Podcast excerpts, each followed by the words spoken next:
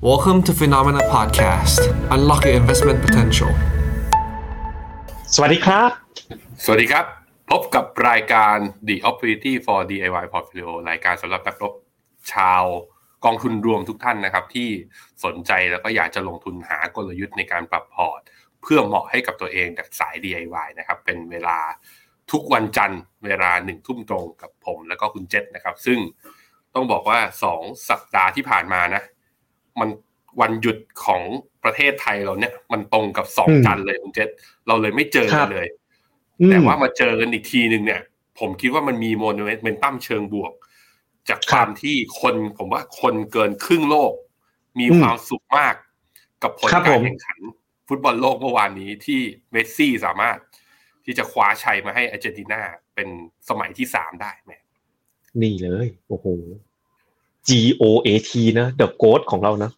เขาต้องแข่งฟุตบอลโลกเนี่ยครั้งที่ห้านะใช่ไหมใช่ไหมห้าครั้งนะกว่าจะได้มาห้าครั้งนี่ก็เท่าไหร่ยี่สิบปีพอดีนะครับ แล้วก็ในที่สุดก็ทำได้นะลิโอเนลเมสซี่เนาะแล้วก็บอกเลยว่า ผมบอกกล้าพูดเลยนะว่าเป็นแมตช์ชิงบอลโลก ที่มันที่สุดที่เคยดูมาเลยคุณแบงค์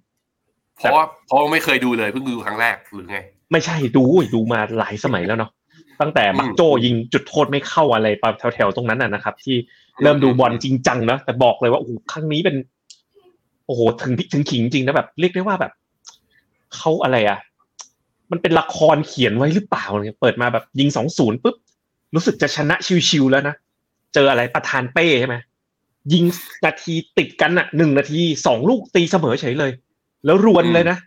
แล้วแบบเอ่อเมสซี่ก็ยิงตอนช่วงต่อเวลายิงเข้าไปอีกนะ ลูกนั้นคือแบบจบแล้วจะเข้าแล้วนะ แล้วประธานเป้เอาอีกนะฮะแต่ทำให้ได้ลูกจุดโทษคือ โอ้เป็นการวัดกึ่นกันของสองกองหน้าระดับโลกอย่างแท้จริงนะครับ ก็เป็นอะไรที่มันมากๆเลยท่านผู้ชมเป็นยังไงครับวันยังอารมณ์ค้างกับฟุตบอลโลกกันอยู่หรือเปล่านะครับอืมมีใครใคร happy บ้างไหมกับที่เมสซี่ได้แชมป์ในรอบนี้ถึงนะคจุรัดบนี้สำหรับผมเนี่ย ผมคนจะถกเถียงกันระหว่างโรนัลโดกับเมสซี่ตอนนี้ผมคิดว่า คนจะเถียงเรื่องนี้กันน้อยลงเยอะ เพราะว่ารางวัลที่ ผู้เล่นคนหนึ่งจะทำได้ในโลกนี้นะรางวัลอะไรที่มันมีได้เพื่อให้ผู้เล่นนักยอดเยี่ยมสักคนหนึ่งอะเมสซี่คว้าไปครองครบหมดแล้ว แต่โรนัลโดยังไม่ได้ เอาจริง ๆ เป็นอย่างนั้นนะครับ อืมนะครับ ก็อะพักเรื่องบอลกันนะ เข้าสู่ช่วงนี้นะคุณแบงค์โอ้โหแพลตฟอร์ม FINNOMENA กลับมาคึกคักกันอีกครั้งนะ ปลายปีเนี่ยโอ้โหกองประหยัดภาษีวันหนึ่งนะ เข้าลงทุนกันเยอะมากๆเลยนะครับทำให้อืมเราสองคนรู้สึกชื่นใจขึ้นมาบ้างนะ เป็นต่อเนื่องกันมามาสักละสองสองอาทิตย์แล้วนะครับ ที่นักลงทุนนะจริงๆ ไม่ใช่แค่กองภาษีนะทั้งกองทุนภาษีและกองทุนทั่วไปเห็นเลยว่าเอ้ย activity กลับมาเยอะขึ้นระดับหนึ่งเลยนะครับ โดยที่หัวข้อที่เราจะไปคุยกันในวันนี้นะครับก็คือส่องหุ้นญี่ปุ่นนะหนึ่งตลาดญี่ปุ่นสอง SET Index สามนะลองไปเจาะเรื่อง Mega Ten ที่กำลัง IPO วันพรุ่งนี้วันสุดท้ายกัน ว่าเป็นยังไงกันบ้างอะเราค่อยๆไปดูกันนะครับ อะตัวแรกครับ Fear and Greed Index นะครับล่าสุดตอนนี้ก็ความกลัวยังปกคลุมตลาดอยู่ ตอนนี้ระระดับดัชนีอยู่ที่ประมาณ 42 จากว่าสัปดาห์ก่อนหน้านี้เนี่ยอยู่ในโซนบวกนะ แต่ตลาดกลายเป็นว่า เริ่มเขาเรียกว่า ถ้าไปดูใน Google Trend อะคุณเจษปีนี้ถ้าในโลก investment คำว่า inflation เนี่ยจะถูกเขาเรียกว่าจะถูกพูดถึงและมีความกลัวเรื่องนี้เยอะขึ้น แต่ตอนนี้คำว่า inflation คำ search หรือความกลัวนั้นลดลง แต่คำใหม่มันเกิดขึ้นมา แล้วอาจจะปกคลุมปีหน้าด้วยนั่นก็คือคำว่า recession หรือว่าเศรษฐกิจถดถอย ซึ่งสิ่งนี้ก็ทำให้ตลาดหุ้นอเมริกาสัปดาห์ที่ผ่านมา มีแรงปรับฐานเบาๆ ให้เราได้เห็นบ้างนะครับ ก็จึงนำไปสู่ประเด็นสำคัญของวันนี้นะ ก็โทปิกหรือว่าดัชนีตลาดหุ้นญี่ปุ่น ซึ่งเดี๋ยวเราจะไปรีแคปไปดูกันเนี่ย เรายังไม่แนะนำลงทุนนะครับ ในขณะที่ปัจจัยในเรื่องเศรษฐกิจมหภาคและนโยบายการเงินเนี่ย ที่เราพิจารณาดูนะตอนนี้เราคิดว่าเป็นความเสี่ยงสำคัญเลย ที่ทำให้ตัวดัชนีหุ้นญี่ปุ่น หรือตลาดหุ้นญี่ปุ่นนั้นอาจจะมีความเสี่ยงในเจอแรงเทขายต่อนะครับมาที่หุ้นไทยนะครับ เรามองว่าการลงทุนผ่านกองทุนรวม active เนี่ยยังจะสามารถสร้างผลตอบแทนได้ดีในระยะยาว แม้อนาคตหุ้นไทยอาจจะมีโอกาสที่จะ sideway ออกข้าง แต่ว่าก็มันชัดเจนนะอย่างปีบางปีหุ้น small cap ก็ outperform ขึ้นมาอันนี้ ก็อันนี้เป็นมุมมองของเรานะ ตัวสุดท้ายนะครับ Mega Ten นะครับ หรือว่าหุ้นที่เป็นแบบว่าเป็นพวกทรงอิทธิพลมากที่สุดในแต่ละ industry ที่ตัวเองอยู่เนี่ยเรามองว่ามีแบรนด์ที่แข็งแกร่ง เติบโตระยะยาวได้ดี แล้วก็มักจะฟื้นตัวและหาผลตอบแทนมากกว่าดัชนีได้ ในยามที่เศรษฐกิจเนี่ยตอนจบขาลงนะขึ้น wave ขาขึ้นใหม่ หุ้นเหล่านี้มักจะทะยานขึ้นฟ้าไปด้วย เพราะนั้นวันนี้เราก็มาเตรียมตัวกันนะครับไปดู zoom in performance ในตลาดที่น่าสนใจก่อนนะครับ อย่างแรกก็คือ ตลาดตราสารหนี้นะครับ สัปดาห์ที่ผ่านมานะ ดูขวาสุดก่อนเลยเนาะเวลาหน่วยของตัวตราสารหนี้เนี่ยจะเป็น BPS หรือ basis point นะอย่างเช่น ถ้าลบ 16.6 basis point ก็หมายความว่า yield bond 2ปีติดลบไป 0.166%นะสอนดูมันนะนะครับ ก็อันเนี้ยนักลงทุนอ่าถ้าเป็นนักลงทุนตราสารหนี้เนี่ยเขาจะดูกันเป็นแบบนี้นะเป็น basis point ซึ่งสัปดาห์ที่ผ่านมาเนี่ยบอลยูสหรัฐได้ปรับตัวลดลงนะสองปีลงไป 16 บิปนะ basis point นะ แล้วก็9อ่า10 ปีเนี่ยลงไป 9 บิป10 บิปนะครับ ความหมายก็คือเฮ้ยเกิดอะไรขึ้นในตลาดเนี่ย เริ่มที่จะ price in ดอกเบี้ยที่น้อยลงนะ โดยเฉพาะเจ้าบอลยูสองปีนะครับ ปัจจุบันเนี่ยมันอยู่ประมาณแถวๆ4.2%นะ ซึ่งแปลว่าอะไร แปลว่าเฮ้ยตลาดอาจจะบอกมองเหมือนกับว่า มองไม่เหมือนกับ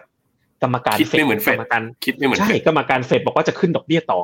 แต่ว่าตลาดอืมบอกว่าจะไม่ขึ้นแล้วนะ จะจบที่เท่านี้แล้ว4.25 ตอนนี้นะครับอืมก็ต้องไปวัดกันตอนปีหน้านะครับ ต่อมานะครับก็คือตัว global asset performance นะครับ อันนี้ก็ถ้าดูกันนะครับ ก็บอลยูลงก็ราคาบอลก็เลยเพิ่มขึ้นอ่าอาทิตย์พฤหัสที่เราเราเพิ่งออกเอ่อ yearly outlook ปีหน้าไปนะ แนะนำ US investment grade bond เนาะเห็นไหมแนะนำปุ๊บอาทิตย์ที่แล้วนะ ผ่านไปสามวัน investment grade bond ผลตอบแทนดีที่สุดในรอบสัปดาห์เลยนะคไอ้รับยะฟลุกนั่ไอ้นเอยะง นะครับ แล้วก็ตลาดหุ้นโดยรวมเนี่ยก็ปรับตัวลดลง แล้วก็มีน้ำมันเอาแล้วเริ่มเริ่มกลับมานะครับ ถ้าดูนับตั้งแต่ต้นปีปีนี้ก็เป็นปีที่ยากลำบากนะบอลเนี่ยลบประมาณ 10% emerging market ลบ 16%มีดอลลาร์เท่านั้นเองนะครับ ที่เป็นบวกนะ นับตั้งแต่ต้นปีเนี่ยไม่มีชิ้นดีเลยนะฮะ ก็คือ ตอนนี้ลบครบเลยนะฮะทุก asset class เลยนะครับ ก็ถือว่าเฮ้ยเป็นปีที่เราต้องแบบว่า สู้กับมันนะ เป็นปีที่แต่ผมเชื่อนะ ปีเนี้ยลบอย่างนี้นะ ปีหน้านะ mean reversion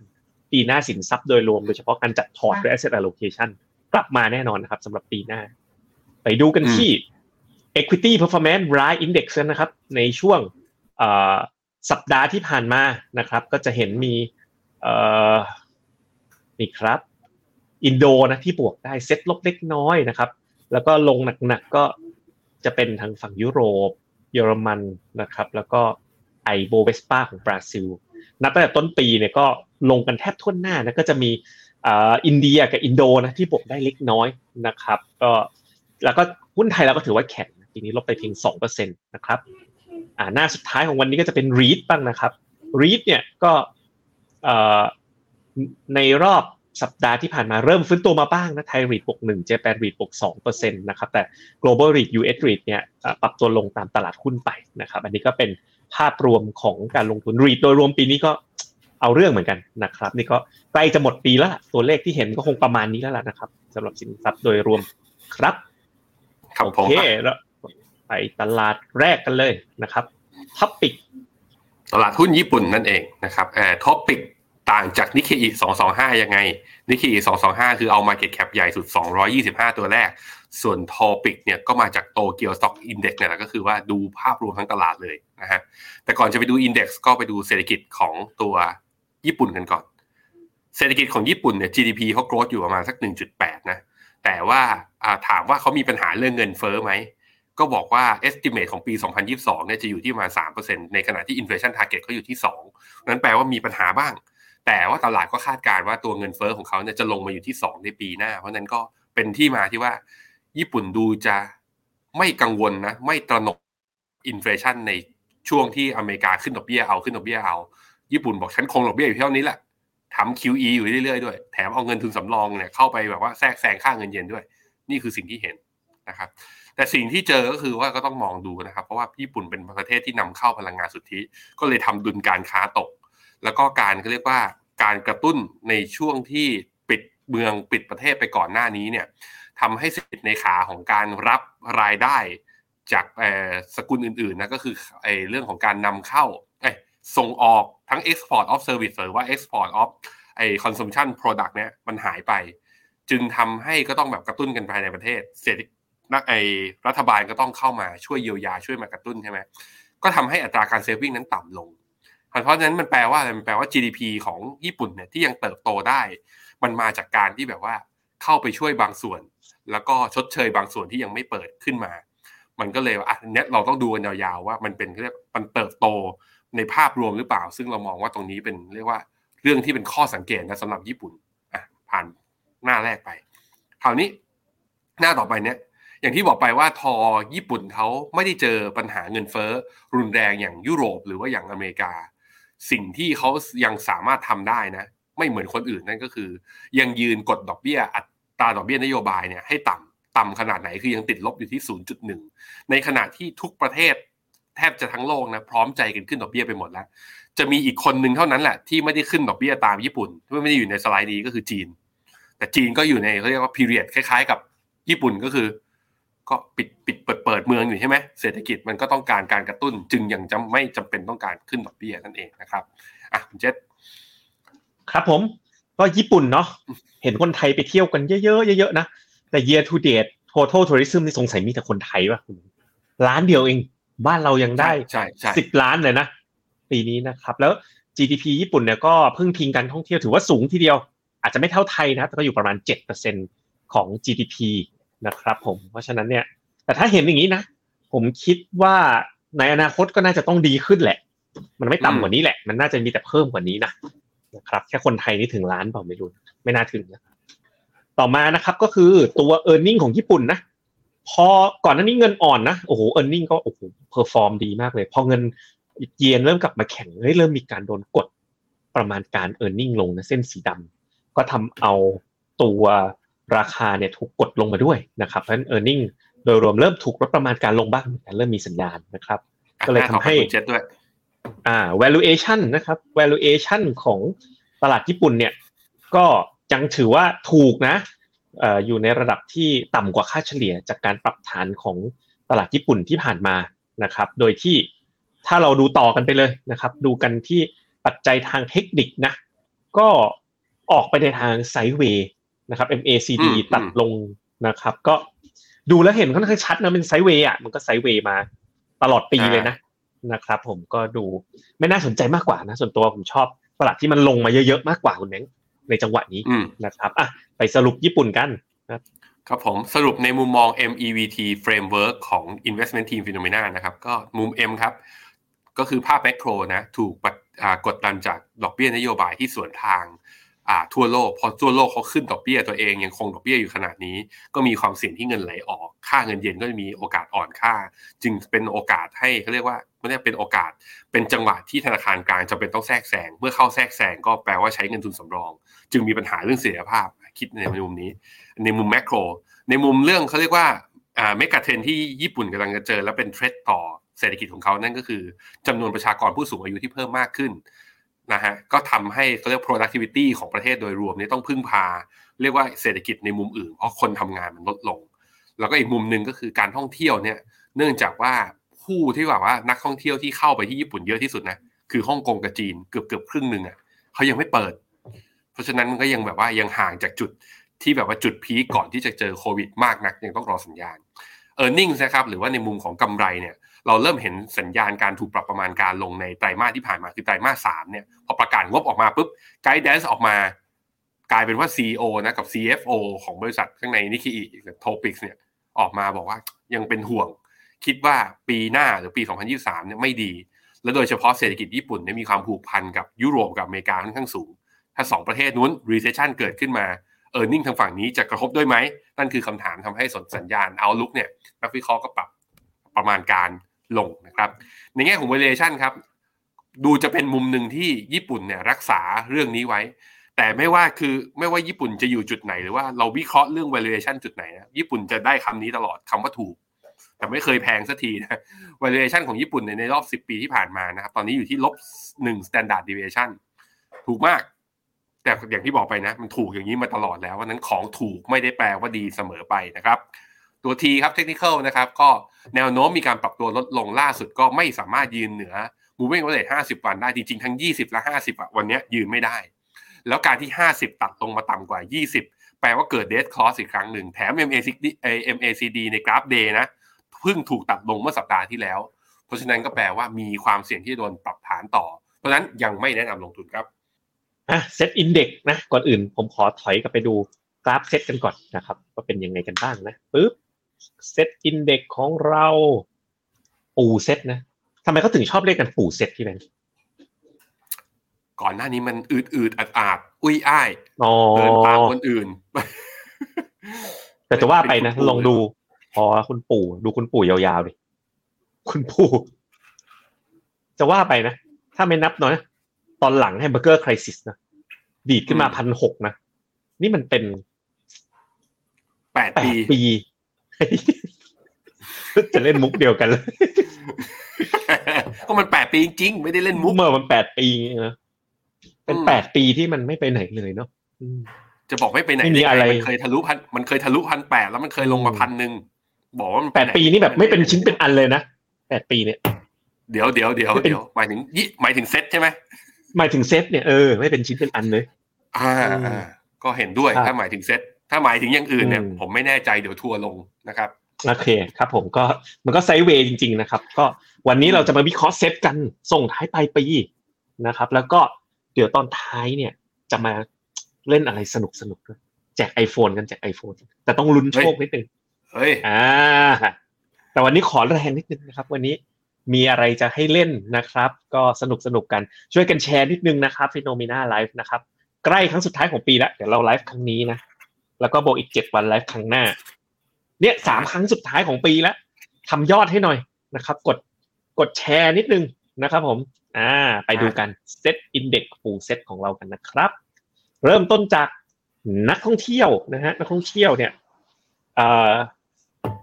จะกลับมานะในในปีหน้านะครับ ก็คาดว่าปีหน้า 22 ล้าน โอ้โห โอ้มันเคยพีคเยอะขนาดนี้เลยคุณเบนอื40มล้านคนเลยเหรอ ใช่เยอะจะเท่าประชากรประเทศเลยนะ inbound tourism นะอืมอืมก็ถ้าปีหน้า 22 ก็โตขึ้นอีกเท่าหนึ่งนะโอ้มีแรงส่งนะสำหรับเซ็ตนะ เซ็ตโดยรวมเนี่ยเอ่อผมชอบนะครับโอ้ยโอ้โหคุณนุชลีเปิดไปสามกล่องแล้วแหม่ได้อะไรได้อะไรบอกหน่อยได้อะไรบ้างบอกได้หนึ่งบาทไอ้ยแต่แต่วันนี้นะ ไม่ต้องบอก ไม่ต้องพิมพ์ไงไม่ต้องพิมพ์มา ที่พักต่างจังหวัดแตกไปแล้วหนึ่งรางวัลโอ้โหตื่นเต้นมากเลยเดี๋ยวเราจะขโมอเว่นพิกสัมภาษณ์โมเว่นพิกพัทยาเหรอแตกหนึ่งละอ่าแตกหนึ่งรางวัลแล้วอ่านะครับ ไม่คิดว่าจะออกตั้งแต่วันแรก แต่ iPhone ยังอยู่ iPhone ยังไม่ออกนะครับ เรามีกิจกรรมสอยดาว Winter Box กันถ้าอ่าถ้าโคฟลเดอร์อย่างเรากดแล้วมันได้ iPhone เนี่ย เราเรายังไงเราเอาไหมหรือว่าเราต้องคืนเอาครับ อยากได้ โอ้โคตรแต่ไม่รู้ว่า compliance กับนักลงทุนจะยอมหรือเปล่านะครับอะเออไปต่อกันนะครับ Thailand International Tourism นะครับ by region นะครับ ก็จะเห็นว่า เออ ขึ้นมาปีหน้า 22 ล้านนะ ไปดูต่อกันนะฮะ Tourism Indicator Room Rental Rate ก็คือค่าค่าเช่าค่าพักห้อง โอ้โหมันเคยอยู่ตั้งผมจำได้เลย ตัวเลขแถวสองพันนะ วันนี้ average room rate น่ารักน่าชังนะพันสามพันกว่าพันกว่ากว่า แต่มันกำลังทะยานนะนะครับ เพราะฉะนั้นเนี่ยแล้วก็ตัว advanced booking rate ก็ค่อยๆ เพิ่มขึ้นนะครับ ต่อไป ตัวนี้คืออะไร ตัวนี้คือตัว GDP นะฮะ GDP ของตัวประเทศไทยเนี่ย ปีนี้นะจะอยู่ที่ประมาณ 3.3 3.3 ถามว่าดีไหม ถูกปรับลดลงมาเรื่อยๆ ถ้าใครจำได้สภาพัฒน์บอกว่าปีนี้จะโตสักประมาณ 3.5ถึง4นี่ออกมาจริงเนี่ยคาดการณ์ว่าจะเหลือ 3.3 แต่ไม่เป็นไรปี 2023 คือปีหน้ามันมักจะดีกว่าปีนี้เสมอ ผมเห็นนักเศรษฐศาสตร์เวลาพยากรณ์นะมาปีนี้ก็เช่นเดียวกัน ปี 2023 เนี่ยตลาดคาดว่าจะโตแถวประมาณ 3.94 แต่ว่าไม่ถึง 4 นะ แต่ข้อดีคืออย่างน้อยมันก็โตดีกว่า ปีนี้นะฮะในแง่ของแรงกดดันเงินเฟ้อก็ พอราคาพลังงานมันลดลงนะ ซึ่งมันเป็นตัวคำนวณอยู่ใน headline inflation ซึ่งมีราคาอาหารและพลังงานรวมอยู่ในนั้นเนี่ยพอราคาพลังงานและราคาน้ำมันเนี่ยปรับตัวลง ก็ทำให้แรงกดดันเรื่องเงินเฟ้อก็ชะลอลงตาม ถามว่าสิ่งนี้แล้วจะเกิดอะไรขึ้น ก็แปลว่าแรงกดดันให้ตัวกรงงเองอะจำเป็นที่จะต้องขึ้นดอกเบี้ย วิ่งให้ทันเฟดนั้นกรงงก็อาจจะมีมุมมองที่เห็นต่างว่าไม่จำเป็นต้องรีบขึ้นดอกเบี้ยแบบนั้นก็ได้ เพราะสภาวะเศรษฐกิจของไทยเราไม่ได้เจอเงินเฟ้อแบบระดับที่อเมริกาเจอแบบตอน 8% 9%เราไม่เจอแบบนั้น เพราะนั้นเราก็จะค่อยๆขึ้นดอกเบี้ยไป แต่ว่าแน่นอนว่า interest rate gap ที่กว้างมากขึ้นเนี้ยจะส่งผลกดดันให้ค่าเงินบาท มีแนวโน้มจะอ่อนค่ามากกว่านี้ไหม ก็ต้องรอติดตามนะครับ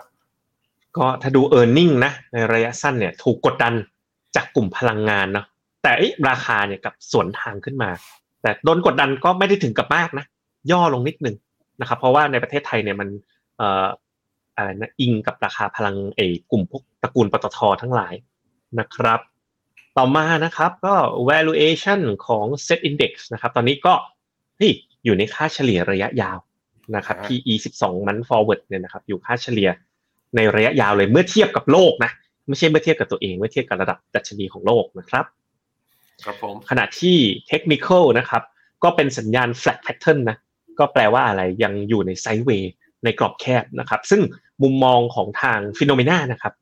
เราเนี่ยถ้ามุมมองของเซตโดยรวมเนี่ย เราแนะนำเป็น neutral เนาะตัว M เนี่ยอืมก็คือแม c โ o เนี่ยการท่องเที่ยวดี เงินเฟ้อโอเค ตัว M ถือว่าผ่าน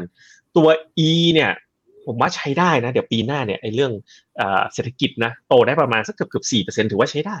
valuation แคลรี่ก็จะมาด้วย อืมเออ election น่าจะมี rally spending มีอื มมีมีมีมีไหมครับ ปีหน้าเลือกตั้ง มีน่าจะเฮ้ยทำไมทำไมถามอย่างเงี้ยคุณไปรู้อะไรมา คุณไปรู้อะไรมาก็ไม่รู้สิเสียวๆไงไม่รู้นะมีต้องมีดิครับผม แล้วกำหนดวันกันแล้วอะเขาบอกว่าสวจะเริ่ม no vote จริงไหมฮะผมฟังเรื่องการเมืองเยอะมากเลยตอนนี้ มีสวบางท่านออกมาประกาศ no vote นะผมว่าเท่ดีนะเอาให้เยอะหน่อยสิ เอาไม่ใช่แค่ท่านสองท่านอะเอาสักตอนนี้เพิ่ง250ได้ยินท่านเดียว เนาะเอาสักสองร้อก็ยแฟร์ๆกันเลย สู้กันอืมแฟร์ๆไปเลยเนาะอ่านะครับ โอเค ไปต่อกันนะครับเว้ยวันนี้เป็นอะไรไม่รู้เนี่ยครับ valuation นะครับ เริ่มฟื้นตัวขึ้นนะครับ อยู่ในระดับค่าเฉลี่ยนะครับ แล้วก็มุมมองนะครับ ก็เป็นกลางกับตลาดหุ้นไทย แต่ว่าแนะนำลงทุนผ่านกองทุน active fund นะครับ ที่มีกลยุทธ์แบบ selective buy ซึ่งอะกองแรกอะคุณแบงค์อือฮึกองแรกคือ TSF ขีด A อืม ครับผมอะ TSF ก็มาจาก Tisco Strategic Fund นะครับ จะลงทุนแบบ High Conviction เลย เลือกหุ้นแบบว่าเอ่อประมาณไม่เกิน 15 ตัว คัดเลือกในวิธีการคือ bottom up ไม่สนใจ benchmark ขอแค่เป็นหุ้นที่มีคุณภาพดี ถ้าชอบมากก็เวทไปเลยนะครับ คัดเลือกด้วยวิธีไหนก็คือเอาหุ้นที่มีปัจจัยพื้นฐานแข็งแกร่ง แล้วก็ต้องมีการเติบโตที่ดี แล้วก็มีผลการดำเนินงานที่ยังสามารถที่จะเติบโตได้อย่างต่อเนื่องนะครับ วิธีการก็คือปรับพอร์ตแบบ active fully invest ก็คือถือหุ้นในแต่ละรอบปีบัญชีเนี่ยไม่ต่ำกว่า 97%ก็คือแบบว่า fully invest ตลอดเวลา อย่างล่าสุดพอร์ตตอนนี้ก็นี่จี๊ดจี๊ดเลย top 5เนี่ยมี GULF บ้านปู CVL IVL KTC อืมตัวจี๊ดเนี่ยกัฟ IVL เนี่ย KTC อย่างที่เรารู้กันนะครับ นี่ลงสไตล์โดยที่เห็น ลงสไตล์ top 10 เลยนะเนี่ยบัวหลวงทศพลนะตัวละ 9.5เปอร์เซ็นโดยเฉลี่ยอ่าแถวๆประมาณนี้มันตำนานเนี้ยเป็น ตำนานที่สองต่อจากกองอย่างบัวหลวงทศพลเลยเนาะเมื่อก่อนก็ชื่อใช่บัวหลวงท็อป10ฟันเนาะตัวนี้ก็เป็นอีกตัวหนึ่งที่มาทรงเดียวกันเลย ซึ่งแบบโอ้โห p e r f o r m a n c e ก็เนาะเหมือนตำนานบัวหลวงทศพลจริงคูคูคูคูๆอืมตลาดกองหนึ่งไหนคุณเจ็ดอืมครับ performance นี่บวก78%นะชนะตลาดไปโอ้70%ในรอบใช่5ปีที่ผ่านมานะที่เขาบอกอืมโอ้ย active fund เปลืองค่าฟรีเปลืองไหมฮะ แบบนี้ ถ้าแบบนี้ไม่เปลืองนะคุ้มส่วนใหญ่คุ้มส่วนใหญ่ผมเห็น active fund นะคุณแบงค์ถ้าเป็นแบบตลาด emerging market อะโอกาส outperform เยอะหน่อย ถ้าตลาดอย่าง S&P 500 นี่อืมไม่หมูเนาะจะยากกว่าอืมนะครับอืมอะกองสองก็ทาริสนะครับทาริสก็จะเป็นสไตล์ selective เหมือนกันนะครับ แล้วก็ bottom up เหมือนกันนะครับ ก็ผู้บริหารก็อาจจะคุ้นหูกันนะครับ คุณประภาสนะครับ พี่ฮุยนะ คุณประภาสตันพิบูลศักดิ์นะครับ แล้วก็ หุ้นนะครับผลตอบแทนย้อนหลังก็โอ้โหใช้ได้เลยนะครับ62.8%นะครับเมื่อเทียบกับตลาด 8%นะครับในรอบ 5 ปีที่ผ่านมา เพราะฉะนั้นเนี่ยถามว่าไอ้ทำไมเราไปสไตล์ selective ก็เพราะว่าเฮ้ยถ้าตลาดโดยรวมอะมันไม่ได้โกรธขนาดนั้น หุ้นใหญ่ไม่ได้โตขนาดนั้น แต่มันยังมีโอกาสการเติบโตในแบบหุ้น mid cap หุ้นสไตล์แบบ selective หุ้นรายตัวเราเห็นโอกาสตรงนั้นนะครับ ก็เลยแนะนำสองกองทุนนี้นะครับ จริง ๆ กองอื่นที่ผมยังชอบก็ยังชอบอยู่นะอย่าง ถ้า mid small ผมก็ยังชอบอ่า ASP SME อ่า Tisco UTSME MS เออใช่ เออใช่เอ่อ ASP ดิ ASP SME อ่าอ่ามีใช่ใช่ครับครับผม UTSME เก่าแล้วโอ้โอเค ไป part ที่สามกันนะครับ ก็คือเราไปรีวิวนะครับสิบหุ้นแบรนด์ชั้นนำระดับโลกกับกอง IPO m e g a 10สองวันสุดท้ายนะครับ ได้รับความสนใจอย่างมากเลยนะครับ ก็เป็นการ collab กันของทาง FINNOMENA ลงทุนแมนแล้วก็บลจ Talisผมเชิญก่อนเลย ครับผม กองทุนนี้ กองทุนนี้นะหาเหตุผลก่อน เหตุผลที่ทำไมทาริสถึงออกกองทุนเมกะเทนนะตอนนี้ มุมแรกเลยคือความน่าสนใจของเวลของตัวตลาดหุ้นที่ปรับฐานลงมา และทาริสเชื่อว่าหุ้นที่มันฝ่าวิกฤตเศรษฐกิจโลกไปได้คือ ถ้า Apple มันฝ่าไม่ได้อะวันนี้มันไม่มาเก็ตแคปอันดับหนึ่งหรอก ทุกอืมวิกฤต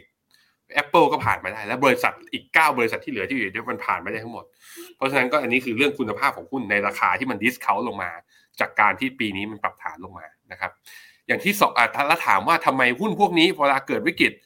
ตอนที่วิกฤตมันผ่านไปจะมีโอกาส outperform มันเป็นทั้งหมด 3 เหตุผลหนึ่งคืออ่ามูลค่าของแบรนด์เขามีผลเชิงบวกต่อราคา คือ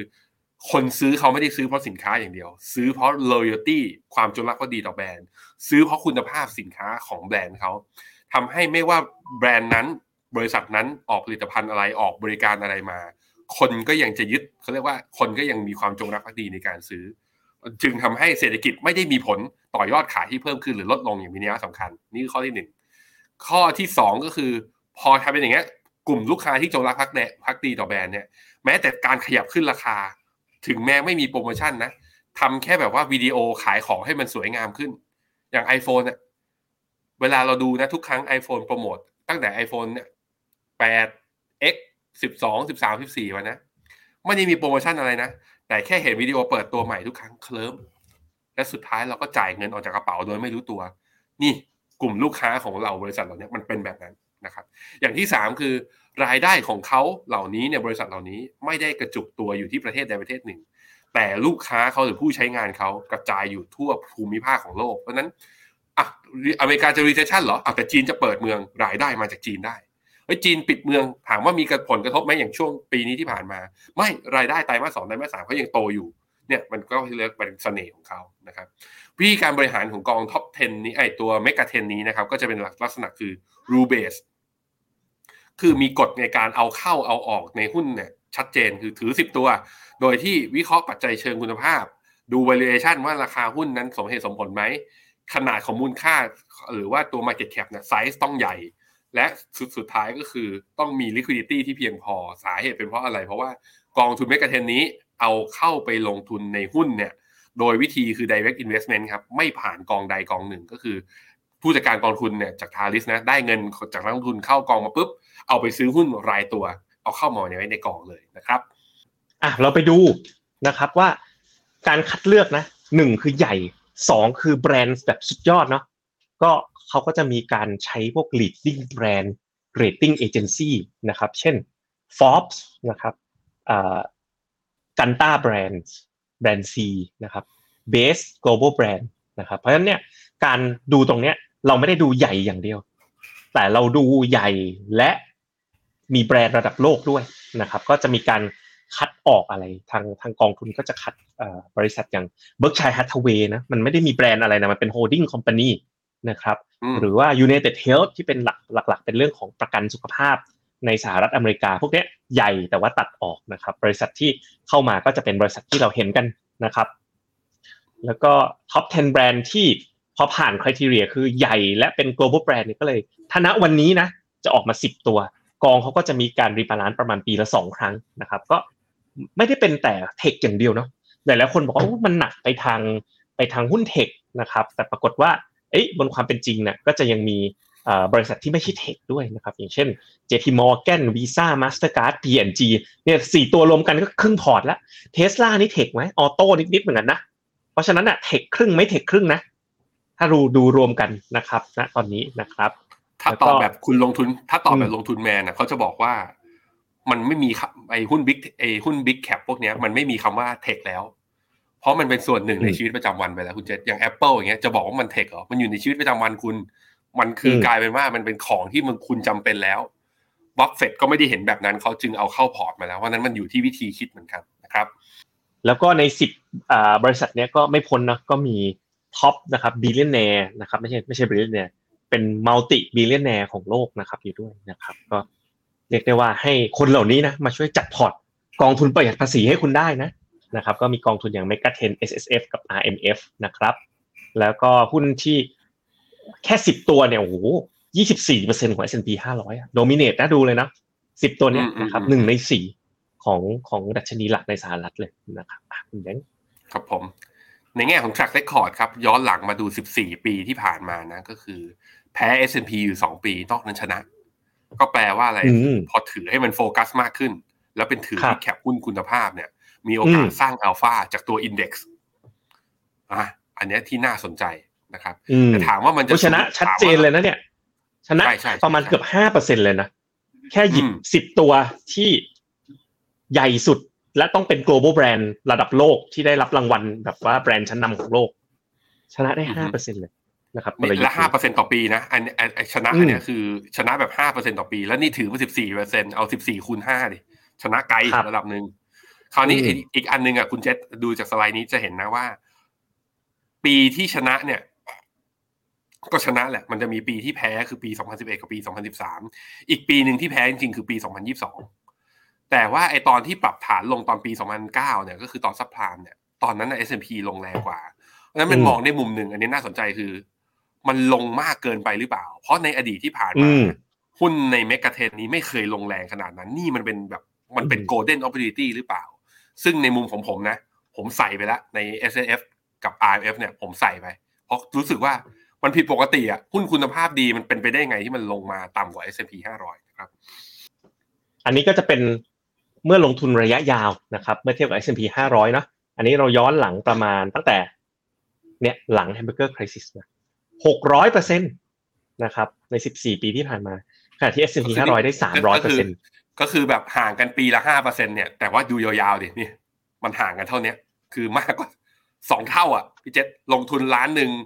ถ้าไปอยู่ในเมกะเทนเอ้ถ้าไปอยู่ใน S&P 500 นะล้านหนึ่งจะกลายเป็น3ล้าน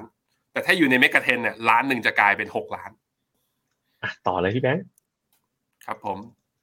อันนี้ในแง่ของ performance เมื่อกี้ไปดูแล้วคราวนี้ในแง่ของตัว financial ratio บ้างว่า แล้วหุ้นในเมกะเทนเนี่ยเทียบกับ S&P 500 เป็นยังไงบ้าง ในมุมของ debt to equity นะก็เมกะเทนน้อยกว่า น้อยกว่าแปลว่าอะไรใช้หนี้น้อยกว่าใช้หนี้ในการบริหาร อันนี้คือข้อดีคือ ดอกเบี้ยมันขึ้นอยู่ไง บริษัทที่มีหนี้เยอะก็แปลว่าจ่ายดอกเบี้ยเงินกู้เยอะ แต่บริษัทในเมกะเทนก็บริษัทเขากำไรเขาจะไปใช้นี่เยอะทำไม คือจึงทำให้ดีเรโชนั้นต่ำหนึ่งนะครับเคอร์เรนต์เรโชสภาพคล่องก็คือไอ้พวกแคชกับเนียแคชต่างๆเนี่ยเมื่อเทียบกับตัวฐานทุนของเขาเนี่ยก็จะเห็นว่ามีสูงกว่าบริษัทใน S&P 500 ROE Return on Equity ก็สูงกว่า S&P 500 ในขณะที่ EPS growth ในอีก 12 เดือนข้างหน้า ก็ ดีกว่าค่าเฉลี่ยของ S&P 500 ด้วยเพราะนั้นคือดูใน4 metric บน financial ratio นะ ดีกว่าตัว index ทั้งหมด 4 อย่างเลยนะครับ อีกอันหนึ่งที่น่าสนใจนะครับก็คือ เราลองดูนะ ผลตอบแทนของหุ้นเนี่ย หลังผ่านแบร์มาเก็ตนะ จะพบว่านะครับ ราคาหุ้นนะ เวลามัน recover นะ หุ้นใหญ่จะมาก่อนนะเป็นธรรมชาติเลยนะเวลาตลาด recover เนี่ยธรรมชาติของมันคือ big cap มาก่อน แล้วมิดสมอลตามมาทีหลังนะครับก็จะเห็นว่าผลตอบแทนก็เป็นอย่างนั้นด้วยเช่นกันนะครับว่าหลังจากคริสิสเนี่ยอย่าง S&P 500เนี่ยโอ้โหทำได้ 100%ใน 3 ปี แล้วก็ 178%ใน 5 ปี เรื่อง Amazon เนี่ย 463%ใน 3 ปี 911%ใน 5 ปีนะครับตัวที่ได้น้อยสุดจะเป็นสไตล์ defensive หน่อยคือ P&G เนาะตัวนี้จะมีความ defensive สูงนะ 51%ใน 3 ปี แล้วก็ 77%ใน 5 ปีแต่โดยรวมแล้วก็ผลตอบแทนจะฟื้นมาชนะดัชนีค่อนข้างมากนะครับ เพราะว่าถ้าเราดู S&P เนี่ยร้อยกับร้อยเจ็ดสิบแปดเท่านั้นเองครับครับผม Key Takeaway นะครับก็คือ Mega 10นะครับก็เป็นหุ้นใหญ่และแบรนด์ชั้นนำสิบบริษัทของโลกนะครับมีกองทุนที่เราแนะนำวันนี้คือ Mega 10ขีด A และต้องไม่ลืมมี F Mega 10 SSF แล้วก็ Mega 10 RMF ด้วยนะครับ ซึ่งกองทุนเนี้ยเสนอขาย IPO นะถ้าอยากซื้อ 10 บาทพรุ่งนี้เนี่ยวันสุดท้าย ซื้อได้ที่ไหนซื้อได้ที่ แพลตฟอร์มของ Phenomena นะครับแอป Phenomena นะเปิดบัญชีนะครับ แล้วก็อีกที่หนึ่งก็คือซื้อตรงกับทางบลจทาริสนะครับผมก็ซื้อได้สองที่นะณตอนนี้นะครับ ก็ครับผมประมาณนี้นะครับเมกะเทนนะครับลงทุนในสิบบริษัทที่มนุษย์ขาดไม่ได้ในยุคนี้ครับ โอเคนะครับ ก็ tactical call คุณแบงค์ ครับผม tactical call ปัจจุบันนี้เราก็มีตัวที่เปิดคอยอยู่ตอนนี้นะ มีสองตัวคือเวียดนามกับ EM หรือว่า emerging market โดยเวียดนามเนี่ยกองที่เราคอเป็น principal VDQ กองเดียวๆเลย แต่ว่า emerging market เนี่ยเราคอเป็น 2 กอง active กอง passive กอง active คือ K SEMQ ของตัวบลจกสิกร ในขณะที่ passive คือ TMB EMEQ ซึ่งตัวนี้ก็ MSCI emerging market นั่นแหละนะครับสถานะเป็นยังไงตอนนี้ก็คือ มันขาดโมเมนตัมในเชิงบวกในการส่งแรงไปต่อ นะครับสำหรับตัว emerging market เพราะว่ามีการผักฐานลงมา แล้วก็ MACD เป็นเซลล์สัญญาณนิดๆ เพราะฉะนั้นใครถือต่อรอไปครับ แต่ว่าใครเข้าใหม่ตอนนี้อาจจะไม่คุ้มความเสี่ยงกับโมเมนตัมเซนติเมนต์ระยะสั้นที่เปลี่ยนจากอยากจะขึ้นกลายเป็นไซด์เวย์พักฐานก่อน เนื่องจากตลาด price in เรื่อง recession หลังจากที่เฟดมีการประกาศขึ้นดอกเบี้ยไปนะครับ ในขณะที่ทางฝั่งเวียดนามก็รอหน่อยครับ ดัชนีตอนนี้ก็ทะลุ20ไอ MA 20 ขึ้นมา บายสัญญาณจาก MACD ก็มีอยู่โมเมนตัมยังโอเค แต่ว่ากลายเป็นว่าสัปดาห์ที่ผ่านมาเข้ารอบไซด์เวย์ในมุมของผมคือ สัญญาณระยะสั้นเนี่ย ถ้ามันจะดีดขึ้นไปเร็วๆต่อแบบจนปลายปีบวกสักสิบเปอร์เซ็นเนี่ยไม่เกิดแล้วตอนนี้ไม่เกิดตลาดกำลังเขาเรียกว่าอยู่ในช่วง consolidate ระยะสั้น หรือหาปัจจัยบวกตัวใหม่เรารอต่อไป หรือถ้าสมมติได้แท่งเขียวๆนะ เทคนิคเป็นแบบนี้เราต้องเห็นสัญญาณแท่งเขียวก่อนแล้วเราค่อยซื้อ ซึ่งสัญญาณตอนนี้ทั้งเวียดนามกับ EEM หรือว่า Emerging Market เนี่ยต้องรอนิดนึง แต่ตัวที่ยังอยู่ในโซนซื้อเลยนะตอนนี้แล้วก็ดัชนี outperform มาก ๆ นั่นก็คือ CSI 300 ซึ่งถ้าเป็นกอง passive เนี่ยเราแนะนำ SCBCHA ซึ่งไปลงทุน benchmark คือ index คือ CSI 300 เลยอีกตัวหนึ่งคือ KT-Ashares นะครับจากทางฝั่งบลจกรุงไทยกองแม่เป็น Allianz ถามว่าทำไมเพราะสาเหตุเป็นเพราะว่า pattern reversal head and shoulder คือไหลหัวไหล ที่แบบกลับหัวของ CSI 300เนี่ยดี แล้วก็ในช่วงสัปดาห์ที่ผ่านมาหุ้นจีน ถึงแม้ว่าจะมีข่าวร้ายหรือว่าตลาดเนี่ยโลกมีแรงเทขายนะหุ้นจีนกลายเป็น outperform นะในช่วงสัปดาห์ที่ผ่านมายังพอยืนได้ วันนี้ก็แบบติดลบไม่ได้หนักขนาดนั้นมันอย่างวันนี้ผมดูที่ CSI 300 วันนี้ ลบประมาณ 1.5%แต่ว่าก็ยังยืนอยู่แถวแถวเส้นค่าเฉลี่ยเท่าไหร่เนี่ยยังยืนอยู่เหนือเส้นค่าเฉลี่ยระยะสั้นคือ 20 วันอยู่ เคนะครับ ลองเทอมคอลนะ ก็เวียดนามนะครับ PC Green นะครับไชน่านะอ่าตอนนี้ปีกที่เราแนะนำคือปีกซ้ายทั้งหมดนะ แล้วก็แน่นอนนะ มีเมกะเทน IPO นะครับ ที่ที่เรามองว่าอะแนะนำสำหรับเป็นการลงทุนในลองเทอมคอลนะครับ โอเค มาถึงช่วงสำคัญของเรากันแล้วก็คือช่วงฟิน Winter Box นะครับ ก็ฟิน Winter Box เนี่ยคืออะไรเนาะนะครับหลายๆคนอาจจะเห็นฟินมา แล้วก็เก็บสะสมฟินมาเรื่อยๆนะ วันเนี้ยจะชวนไปดูสดๆเต็มๆกันไปเลยนะครับ นี่บนจอผมนี่ฟินนะอันนี้ผมมีอยู่สองร้อยฟินแล้วนะครับผมก็จะมีประวัตินะว่าเนี่ยผมได้ซื้อกองทุนอะไรไปบ้างนี่เห็นไหมก็จะได้ฟินทุกๆห้าพันบาทเนาะก็จะได้ฟินเรื่อยๆเนี่ยดูสิผมก็ซื้อกองทุนเนี่ยกับ Finnomena เรื่อยๆนะครับฟินมันก็คือโทเค็นนะเป็นก็คืออยู่เป็นอยู่บนบล็อกเชนอะเป็นคริปโตชนิดหนึ่งนะครับแต่ว่าเป็นยูทิลิตี้โทเค็นนะ ฝั่งการรับฟินเนี่ยการ earn ฟินเนี่ยชัดเจนแล้วลงทุนทุกห้าพันบาทนะครับ ก็จะได้รับหนึ่งฟินนะแล้วก็มันจะมีลักษณะคล้ายๆ Bitcoin halving ด้วยนะคุณแบงค์หมายความว่า ปีแรกๆอะลงห้าพันได้หนึ่งฟินแต่ปีถัดๆไปลงหมื่นหนึ่งได้หนึ่งฟินนะแล้วสุดท้ายอะช่วง halving อีกครั้งหนึ่งนะลงสองหมื่นได้หนึ่งฟินแต่ช่วงปีสองปีแรกผมจำเป๊ะๆไม่ได้ต้องไปอ่านใน white paper นะของทีมที่เขาออกแบบ tokenomics นะครับ ต่อมาก็ทางฝั่ง use หรือ spend ฟินนะ ก็เดี๋ยวเราจะมีใช้ฟินเป็นส่วนลดนะฮะค่าธรรมเนียมกองทุนได้อันเนี้ย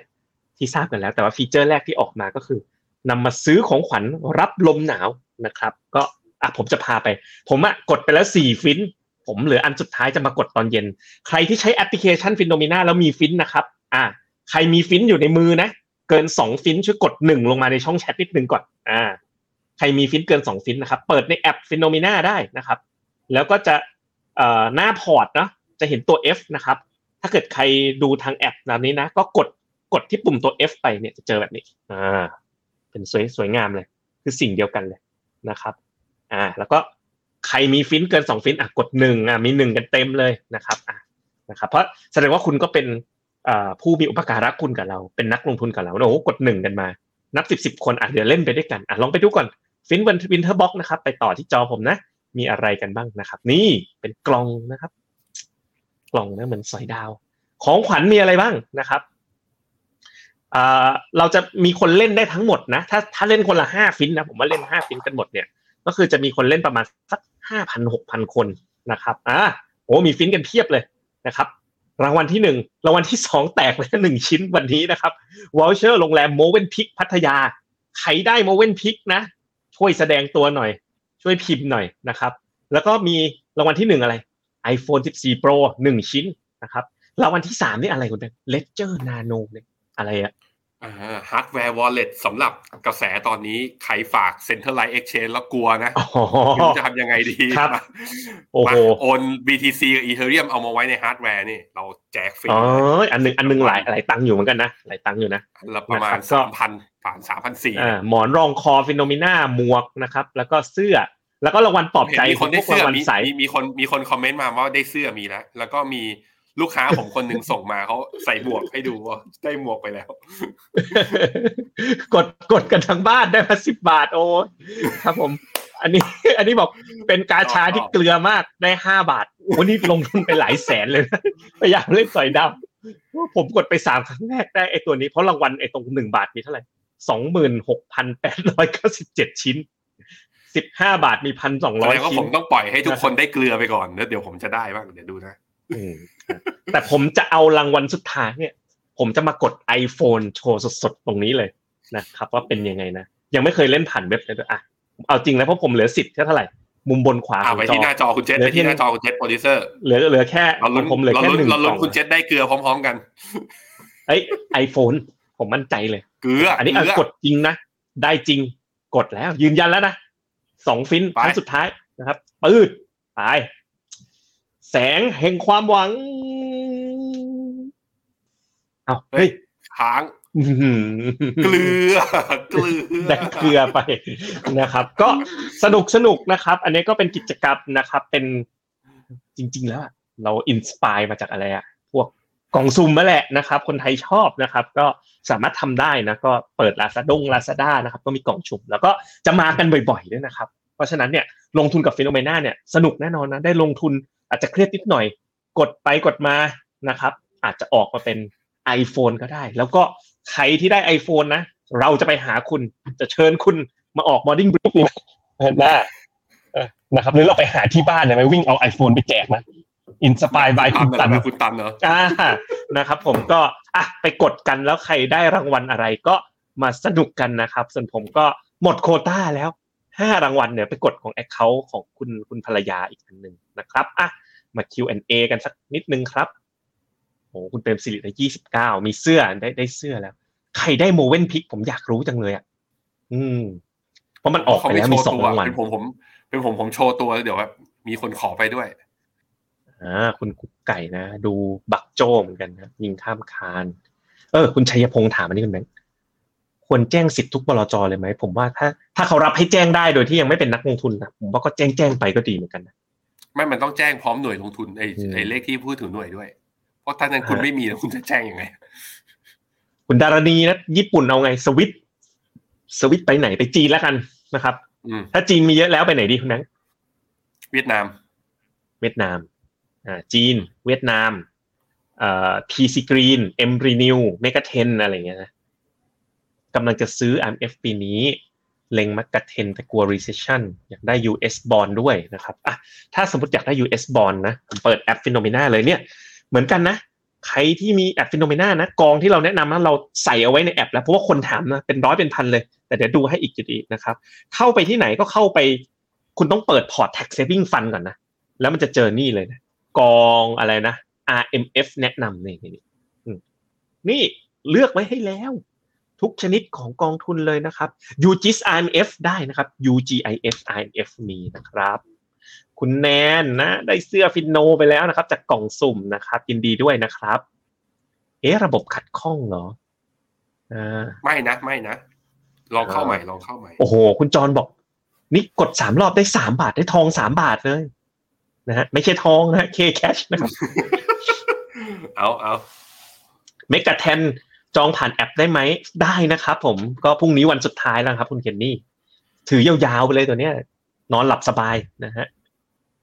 มุมมองปีหน้า K Energy กับ KF Dynamic Energy เราไม่ไม่ได้มองบวกเท่าไหร่นะกองกลาง KF Dynamic กอง Stock Selection ก็ก็ใช้ได้แต่ว่าไม่ได้อยู่ในกองแบบ Top Pick ของเรานะครับ อย่างถ้าเป็น Stock Selection เนี่ยก็ TSF นะครับ แล้วก็ทา TLMFEQ นะครับอืม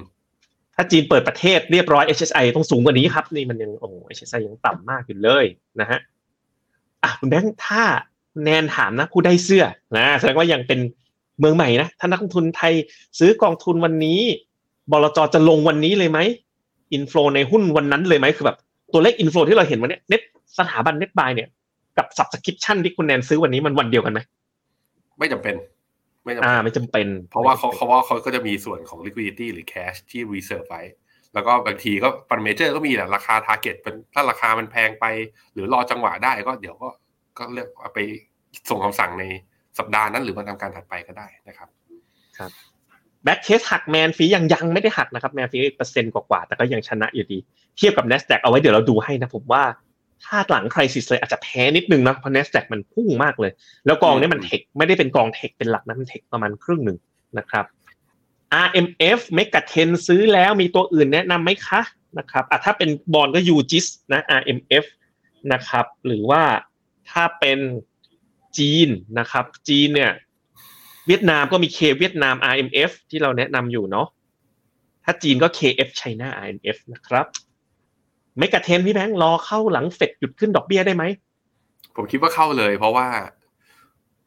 ถ้าเมื่อไหร่เฟดหยุดขึ้นดอกเบี้ยจริง ตอนนั้นคือตลาดจะวิ่งแล้ว ทุกคนลองไปดูรอบเก่าๆได้เลย ก่อนที่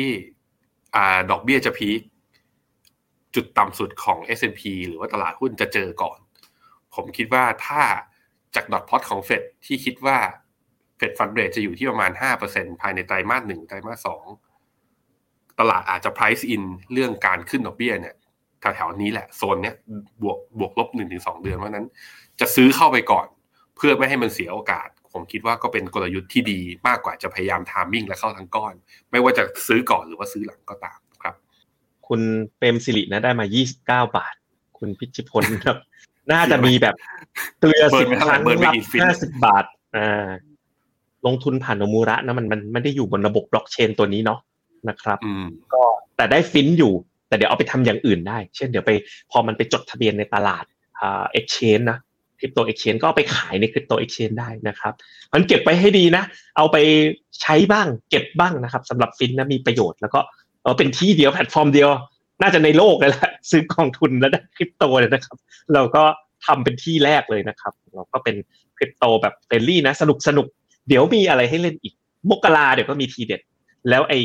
กล่องสุ่มนะ winter box นะมันก็อาจจะมี new year box นะ summer box สงกรานต์ box อะเดี๋ยวคงมาเรื่อยๆนะครับ ถ้าเรามีตังค์พอนะ เพราะฉะนั้นมาช่วยกันอุดหนุนเรานิดนึงนะครับซื้อกองทุนสะสมฟินไปห้าพันบาทได้หนึ่งฟินยังไงก็ต้องซื้ออยู่แล้วอะหมื่นบาทก็สองฟินก็สุ่มได้ทีหนึ่งละซื้อแป๊บเดียวผมผมเนี่ยจากไม่ทันไรเลยมีสองร้อยฟินแล้วเนี่ยใช้ยังไงจะหมดเนี่ยคุณอะมันมีผมผมเห็นแล้วก็ในจริงๆในกลุ่มที่เรียกว่าอ่า service support ของเราอะ ก็จะมีอ่าลูกค้าแบบว่ากดฟินไม่ได้ มีคำแนะนำจากผู้ใช้งานลูกค้าเราเองก็บอกว่าใครกดแล้วอาจจะค้างอะให้กลับไปดูที่ประวัติมันจะเห็นรางวัล คือบางทีมันอ่าหน้าจอมันค้างแต่รางวัลมันเข้าไปแล้ว อันนี้คืออย่างที่หนึ่งนะอย่างที่สองคือถ้ากดในแอปอะแล้วไปไม่ได้คือ แนะนำว่า log out แล้วอาจจะลองดูว่าอัปเดต iOS หรือว่าตัว Android เวอร์ชันใหม่หรือยังแล้ว log in กลับเข้าไปใหม่ ก็จะสามารถที่จะคลิกเข้าไปได้นะครับ แล้วก็สุดท้ายเนี้ยนะครับ ก่อนจะจากกันนะ ใครยังที่ยังไม่มีฟินเนาะ หรือว่ายังไม่ได้เป็นนักลงทุน Finnomena นะ เปิดบัญชีวันนี้เอาไปเลยร้อยฟินนะได้หนึ่งร้อยฟินนะครับเป็นโปรโมชั่นเปิดบัญเอาชีมาใหม่กดเนี่ยเอามากดกล่องสุ่มอ่าพอเปิดเสร็จปุ๊บมาก็ซื้อเปลือกสุ่มได้เลยไม่ใช่อ่านะครับ มาสุ่มกันเฮ้ยไอโฟนอาจจะเป็นของคุณก็ได้เพราะฉะนั้นสนับสนุนแล้วหน่อยนะอ่าเมื่อก่อนเราแจกเป็นมันนี่มาเก็ตหนึ่งร้อยบาทเนี่ยครั้งนี้เราเปลี่ยนมาเป็นแจกหนึ่งร้อยฟินกันนะครับสำหรับผู้คุณเปิมัดนบัญมันชีจะใหม่ มันจะมีเหตุการณ์อย่างนี้ไหมอะชวนทุกคนมาเปิดบัญชีทุกทุกอย่างอะเลยไม่ลงทุนกับเรา ได้คนละร้อยแล้วเอาร้อยมากดเอาฟินอย่างเดียว แหมแล้วคุณจะชี้อย่าโชทำว์อย่างนั้นเลยนะทำไมอย่าทำแบบนั้นกับเราเลย แล้วปรากฏได้ iPhone ด้วยนะโอ้โหโหดร้ายจริงนะครับผมโอเค ก็สนุกสนุกกันนะ เป็นเขาเรียกว่าอะไรไง นี่มันเทศกาลคริสต์มาสปีใหม่นะ ก็ถือว่าเป็นของขวัญปีใหม่แบบไฮเทคนิดนึง ได้ลุ้นนะ นิดนึงนะครับ แล้วก็เดี๋ยวปีหน้ามาบ่อยๆ แน่นอนนะครับ ผมเชื่อว่านะแจกกันไปเรื่อยๆนะ มันต้อง มันต้องเป็นวันของเราบ้าง นะครับผมก็จบแล้วครับประมาณเท่านี้นะครับ ก็ Finnomena Live นะครับ ก็ขอลาทุกท่านผู้ชมไปก่อนแล้วก็ MEGA10 นะครับ กองทุนของเราของที่ลงทุนแมน Finnomena แล้วก็ Talis ร่วมกัน collaborate นะครับ IPO วันพรุ่งนี้วันสุดท้ายแล้วนะครับ ก็วันนี้เราสองคนลาไปก่อนสวัสดีครับ สวัสดีครับ